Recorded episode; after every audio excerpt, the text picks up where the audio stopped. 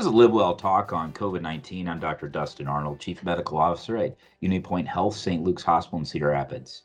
Uh, today in the podcast, I'll give the COVID 19 update. I'm going to touch on the new variant as well as the Merck uh, uh, oral pill uh, to prevent hospitalizations. And then at the end of the podcast, I will have another edition of the mailbag where I answer questions uh, from our brilliant listeners. Uh, what we're seeing in the hospital is a persistent rise in the number of patients admitted to the hospital with COVID 19. Uh, at today, we had uh, 54 here at St. Luke COVID 19 patients in the hospital.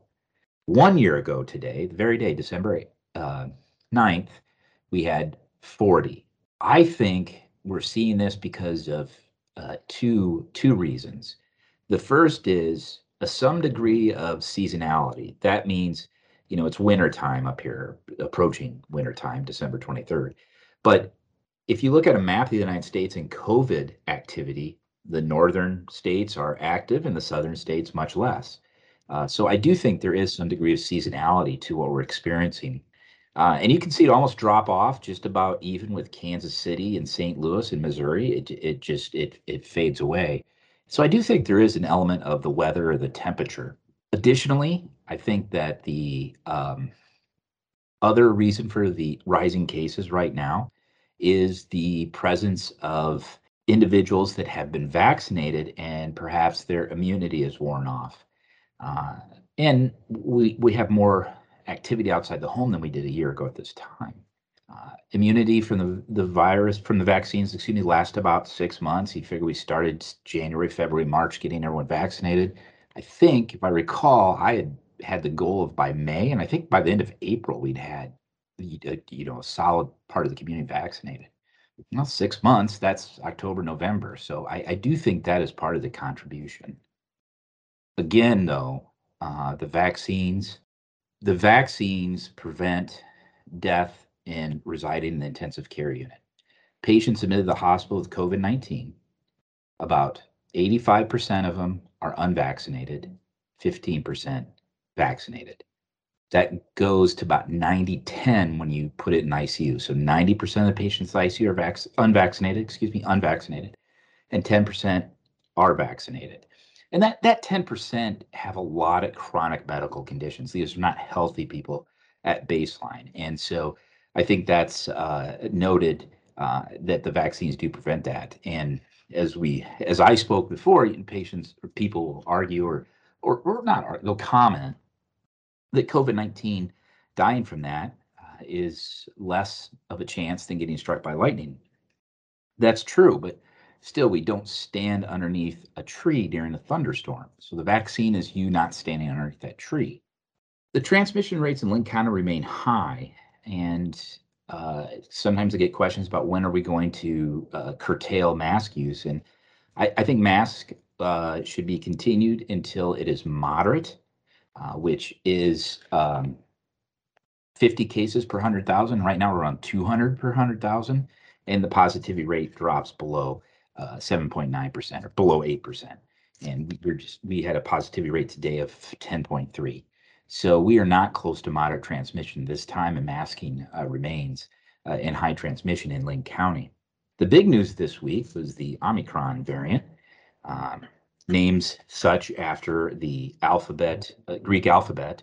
Um, they did skip uh, uh, Z. Uh, to, they want didn't want the XI. They didn't want that confused with um, um, the president of China. Uh, and new NU, uh, that sounds the new variant. You know that would be confused with NEW. So there are 24 letters in the Greek alphabet. So let's hope we don't need all of them. Um, but the Omicron was noted in South Africa initially, uh, and it was noted to perhaps be highly transmissible compared to the Delta, but much less severe illness. Uh, so highly transmissible, severe uh, severity of illness very low. Um, there was no deaths in South Africa, and I believe there was no hospitalizations. Whether or not the Omicron variant becomes a dominant, uh, like the Delta, is unknown the in South Africa, the Delta had ran its course, and then the Omicron um, arrived. So if you think kind of about competitiveness, if there's a lot of delta in the community, it makes it hard for another variant to become the uh, the uh, primary variant. And we continue to note that 99%, over 99% actually, are still of the delta uh, variant or delta sequence. Now, the reason that they were a little concerned about the Omicron, one was just that we got concerned with the Delta and that eh, that's influenced things. But the second reason, and the more the, the the inside baseball reason, is that the M protein was manipulated in such that it might neutralize antibodies, and they thought that might be an issue, uh, but that hasn't been proven yet. And so let's hope that continues to be something that we don't see. FDA approval uh, or, or was evaluated for uh, the Merck pill, uh, it is a uh, viral uh, medication to be taken orally and prevent hospitalization. Um, they met actually on December 3rd, I believe, is what I, my notes say.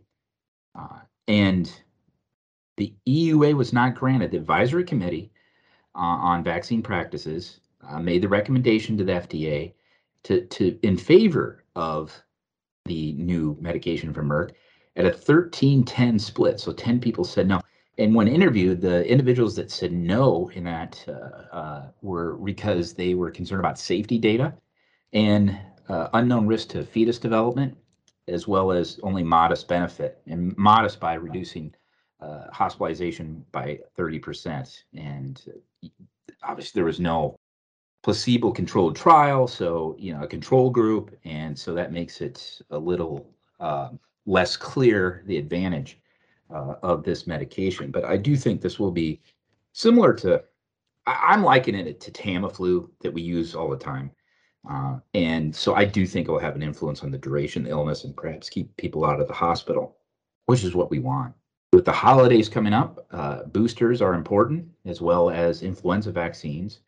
Uh, and you can receive both of those on the same day, just separate arms. Next week's update, I think we'll have the final uh, or the final word from the FDA on the Merck uh, medication. And also, we'll have an update on approvals of boosters, uh, who they're intended for.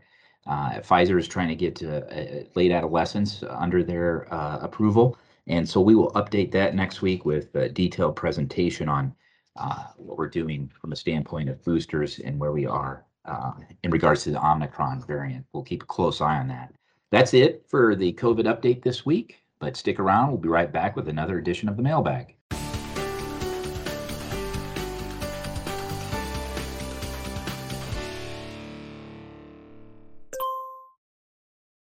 Welcome back to the mailbag. The mailbag is a new segment to the podcast where I periodically answer questions from listeners.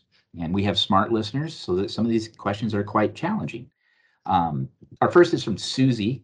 Uh, she says, Can you get your COVID shot, first or second, if you're fighting a non COVID illness at the time of your vaccine appointment? This is my recommendation. The answer would be no.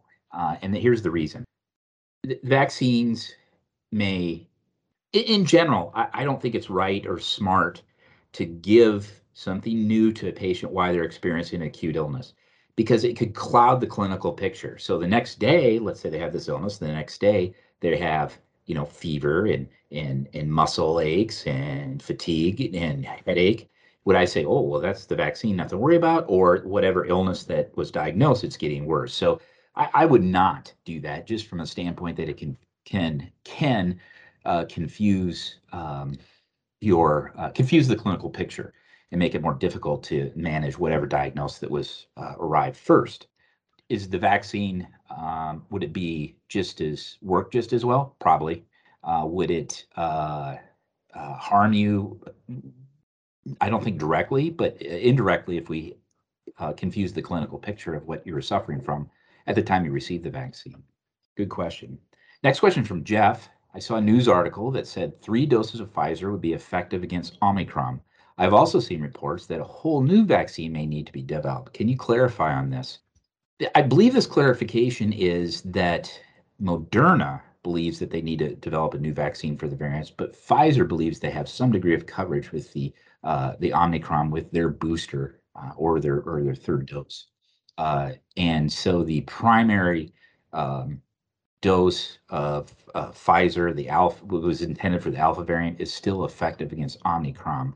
uh, but it was the Moderna that was uh, indicating that they may, may need to modify their uh, vaccine uh, to cover the Omicron variant, but that's yet to be seen.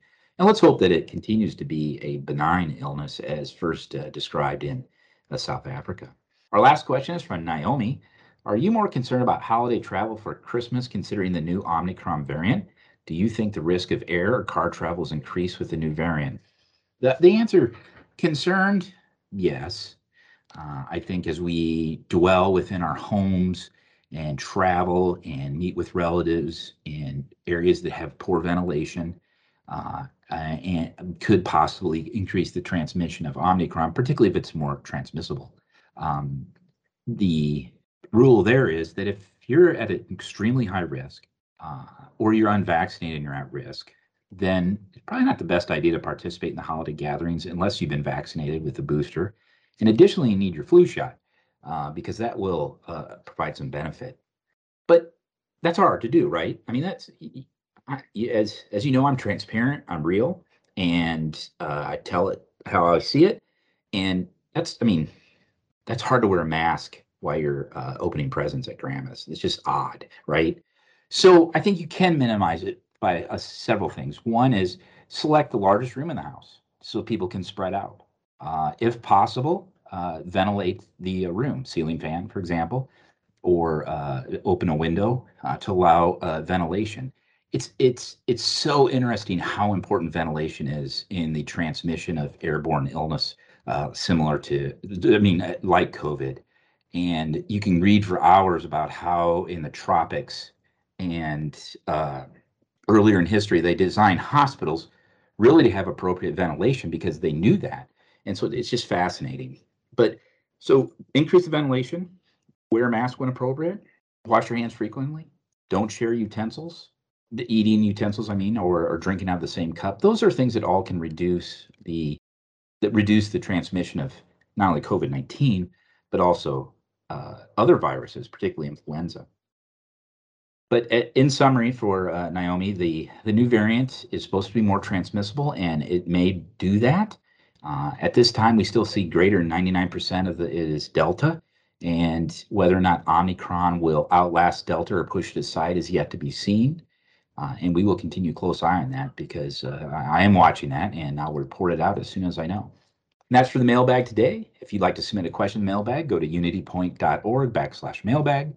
I'll answer questions about COVID 19, latest technologies and procedures. Uh, also, if you'd like to ask about Notre Dame football, I will comment on the new head coach uh, favorably. I'm excited.